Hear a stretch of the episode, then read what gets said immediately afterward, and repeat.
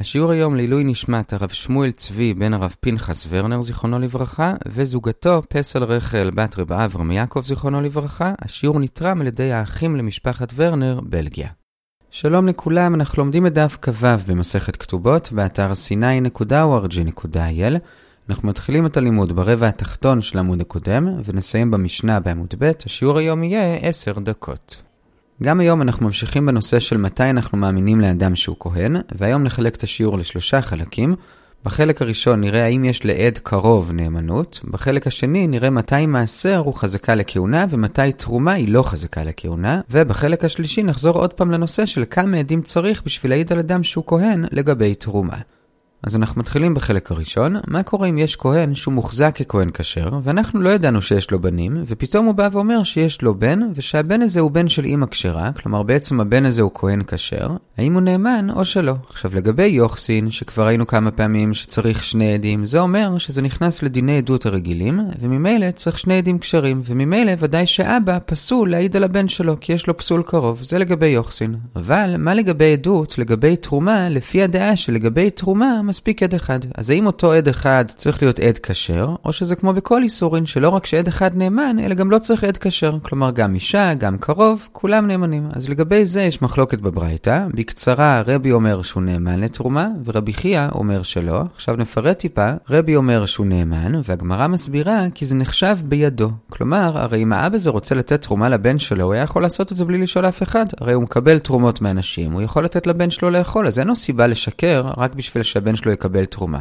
אלא כנראה שהוא דובר אמת, ולכן מאמינים לו. זה לגבי רבי, רק נעיר בסוגריים שלכאורה היה אפשר גם בלי הסיבה הזאת, אלא פשוט כמו שעד אחד נאמן בייסורים גם כשהוא עד פסול, אז גם כאן. בכל אופן זה רבי. לעומת זאת רבי חייא אומר שאומנם מספיק עד אחד, אבל הוא צריך להיות עד כשר.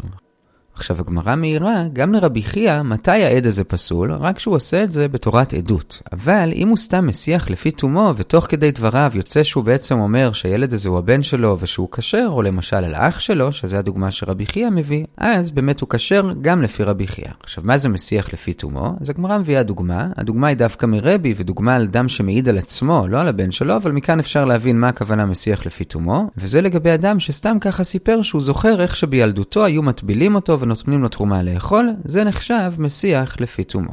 עד כאן החלק הראשון, האם אדם נאמן להעיד על קרובו לגבי תרומה, לפי רבי הוא נאמן, לפי רבי חייא, רק אם הוא מסיח לפי תומו.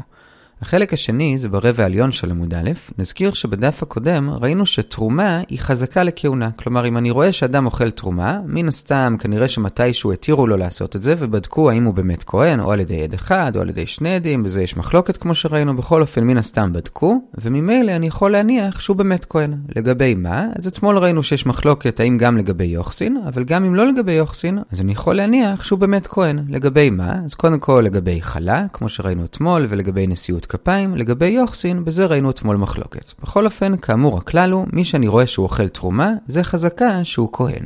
זה העיקרון. עכשיו בברייתא נראה לגבי זה שתי הערות. הערה הראשונה אומרת הברייתא, לא רק אם אני רואה אותו אוכל תרומה, אלא גם אם אני רואה אותו אוכל מעשר ראשון, גם זה אומר שהוא כהן. עכשיו מה פתאום, הרי מעשר ראשון נותנים ללוי, לא לכהן, אז הגמרא מסבירה שזה לפי רבי אלעזר בן עזריה, שבאמת מדאורייתא גם כהנים אוכלים מעשר ראשון, לא רק לוויים, ואחרי זה בא עזרא וכנס את הלוויים שהם לא יאכלו מעשר ראשון, כי הם לא עלו איתו לארץ, ממילא מי שמקבל מעשר ראשון לפי רבי אלעזר בן עזריה, זה רק כהנים. עכשיו עדיין שואלת הגמרא, נכון שעזרא כנס, אבל עדיין גם לפי רבי אלעזר בן עזריה, מן הסתם כשלאדם אין כהן, אז הוא כן ייתן ללוי, אז איך אתה יכול להיות בטוח שכשאתה רואה מישהו אוכל מעשר ראשון זה ודאי כהן? אומרת הגמרא, באמת הברייתא לא דיברה באופן כללי, אלא על מקרה מאוד ספציפי, וזה שיש אדם שאבא שלו היה ודאי כהן כשר, ואנחנו יודעים שהוא הבן שלו, אז ממילא יש עליו חזקה שהוא כהן כשר, אבל יצא עליו קול. כלומר יצאה שמועה שאימא שלו היא גרושה, וממילא הוא לא כהן כשר, הוא חלל. ועל זה אמרה הברייתא, שאם בכל זאת ראינו שנותנים לו מעשר ראשון,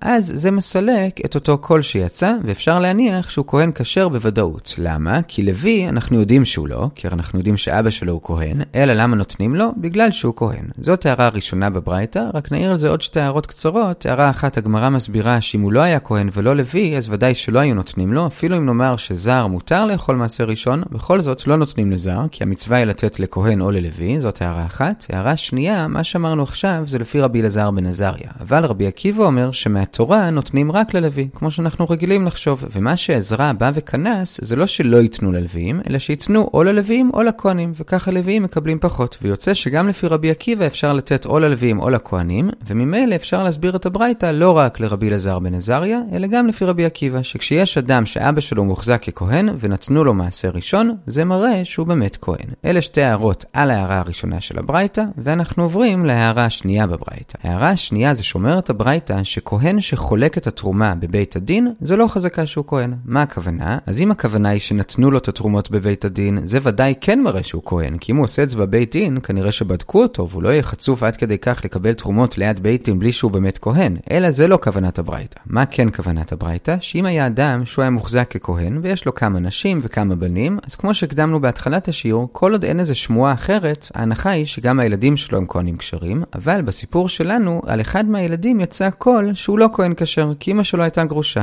אז עכשיו, כשהבית דין מחלקים את הירושה בין הבנים, אז היינו יכולים לחשוב שאם הבית דין לא בטוחים שכל הבנים הם כהנים כשרים, אז לבן שהוא לא כהן כשר, הם לא ייתנו מהחלק של הרכוש שהוא תרומה, אלא את התרומה ייתנו לכהנים שהם יודעים בוודאות שהם כשרים, ולבן הזה הבעייתי ייתנו חולין באותו שווי. וממילא, אם נראה שהם לא עשו את זה, אלא גם לבן הזה הם נתנו תרומה, היינו יכולים לחשוב שאולי זה מראה שהבית דין יודעים בוודאות שהוא כהן. כלומר שכשהבית דין מחלקים רכוש, אם הם נותנים תרומה לכל הבנים, זה מראה שהבית דין חושבים שכהנים כשרים. זה מה שהיינו יכולים לחשוב. על זה באה הברייתא ומחדשת שלא. כלומר, מתי זה שאדם מקבל תרומה זה מראה שהוא כהן? רק כשנתנו לו את זה בתור מצוות תרומה. אבל כשנתנו לו את זה בתור חלוקת רכוש, זה לא אומר כלום. כי יכול להיות שלא היה מספיק חולין לתת לו, לכן נתנו לו תרומה, כך מסביר הריטב"א, וזה לא אומר שהבית דין חושבים שהוא כהן כשר, אלא הם מצפים ממנו שאם הוא לא כהן כשר, הוא ימכור את זה וישתמש בכסף. זאת הערה שנייה בברייתא, ועד כאן החלק השני של השיעור. החלק השלישי זה שש שורות לפני סוף עמוד א', וזה מחזיר אותנו למשנה. ראינו במשנה מחלוקת אם מגיע לעיר אדם חדש הטוען שהוא כהן ואף אחד לא מכיר אותו, כמה עדים הוא צריך להביא שיעידו שהוא כהן. אז בדף כ"ד שם התעסקנו בעיקר בדעת רבנן ורבי יהודה, שרבנן אמרו שמספיק אחד, ברבי יהודה לא היה לנו ברור. בכל אופן, עכשיו נראה עוד שתי דעות, שזה רבי אליעזר ורשב"ג. רבי אליעזר אומר שכל עוד אין עליו עוררין, כלומר שלא באו עדים ואמרו שהוא לא כהן או שהוא לא כהן כשר, אז מספיק עד אחד בשביל שנאמין לו שהוא כהן כשר, זה רבי אליעזר. רשב"ג פשוט אומר, מספיק עד אחד. הוא לא נכנס לפירוט האם יש עוררין או לא. אז עוד פעם, רבי אליעזר אומר שכשאין עוררין מספיק אחד, רשב"ג אומר מספיק אחד. עכשיו, מן הסתם, גם רשב"ג מסכים שאם יש עוררין עליו, אז ודאי שאחד לא יספיק. כי יש שני עדים שאומרים שהוא לא טוב, אז הוא לא יכול להביא עד אחד לומר שהוא טוב, זה לא יעזור לו. אלא ודאי שגם רשב"ג מסכים שעד אחד מספיק להכשיר אותו רק כשאין עוררין. אז יוצא שאין הבדל לכאורה בין רבי אליעזר לרשב"ג. שניהם אומרים שרק אם אין עוררין, מספיק עד אחד. אז מה בכל זאת ההבדל? אז הגמרא מביאה שלוש הצעות. הצעה הראשונה זה שזה תלוי כמה עוררין יש. כלומר, אם באו שני עדים וערערו, אז ודאי שלפי כולם הוא יוכל להכשיר את עצמו רק אם הוא יביא שני עדים הפוכים. ואז יהיה תרי ותרי, כלומר שני עדים מול שני עדים, ומהספק נשאיר אותו בחזקה שלו שהוא כהן כשר. זה אם יש שני מערערים, ובזה אין מחלוקת. המחלוקת לפי ההצעה הזאת זה כשיש רק מערער אחד. אז לפי רשב"ג, בשביל להכשיר את עצמו, מספיק שהוא יביא עד אחד הפוך שיעיד שהוא כן כשר. לפי רבי אליעזר זה לא מספיק, וכדי להכשיר אותו הוא יצטרך להביא שני עדים כנגד אותו אחד שמערער. זאת הצעה ראשונה, אבל הגמרא דוחה את זה כי אומרת שכשהמשנה אומרת עוררין, תמיד הכוונה היא שניים. כלומר, אדם אחד שמערער, לא מתייחסים אליו בכלל. רק אם יש שניים, אז הוא בכלל צריך לנסות להכשיר את עצמו. וממילא אי אפשר לומר שהמחלוקת שלהם במערער אחד, לכן אנחנו עוברים להצעה הבאה.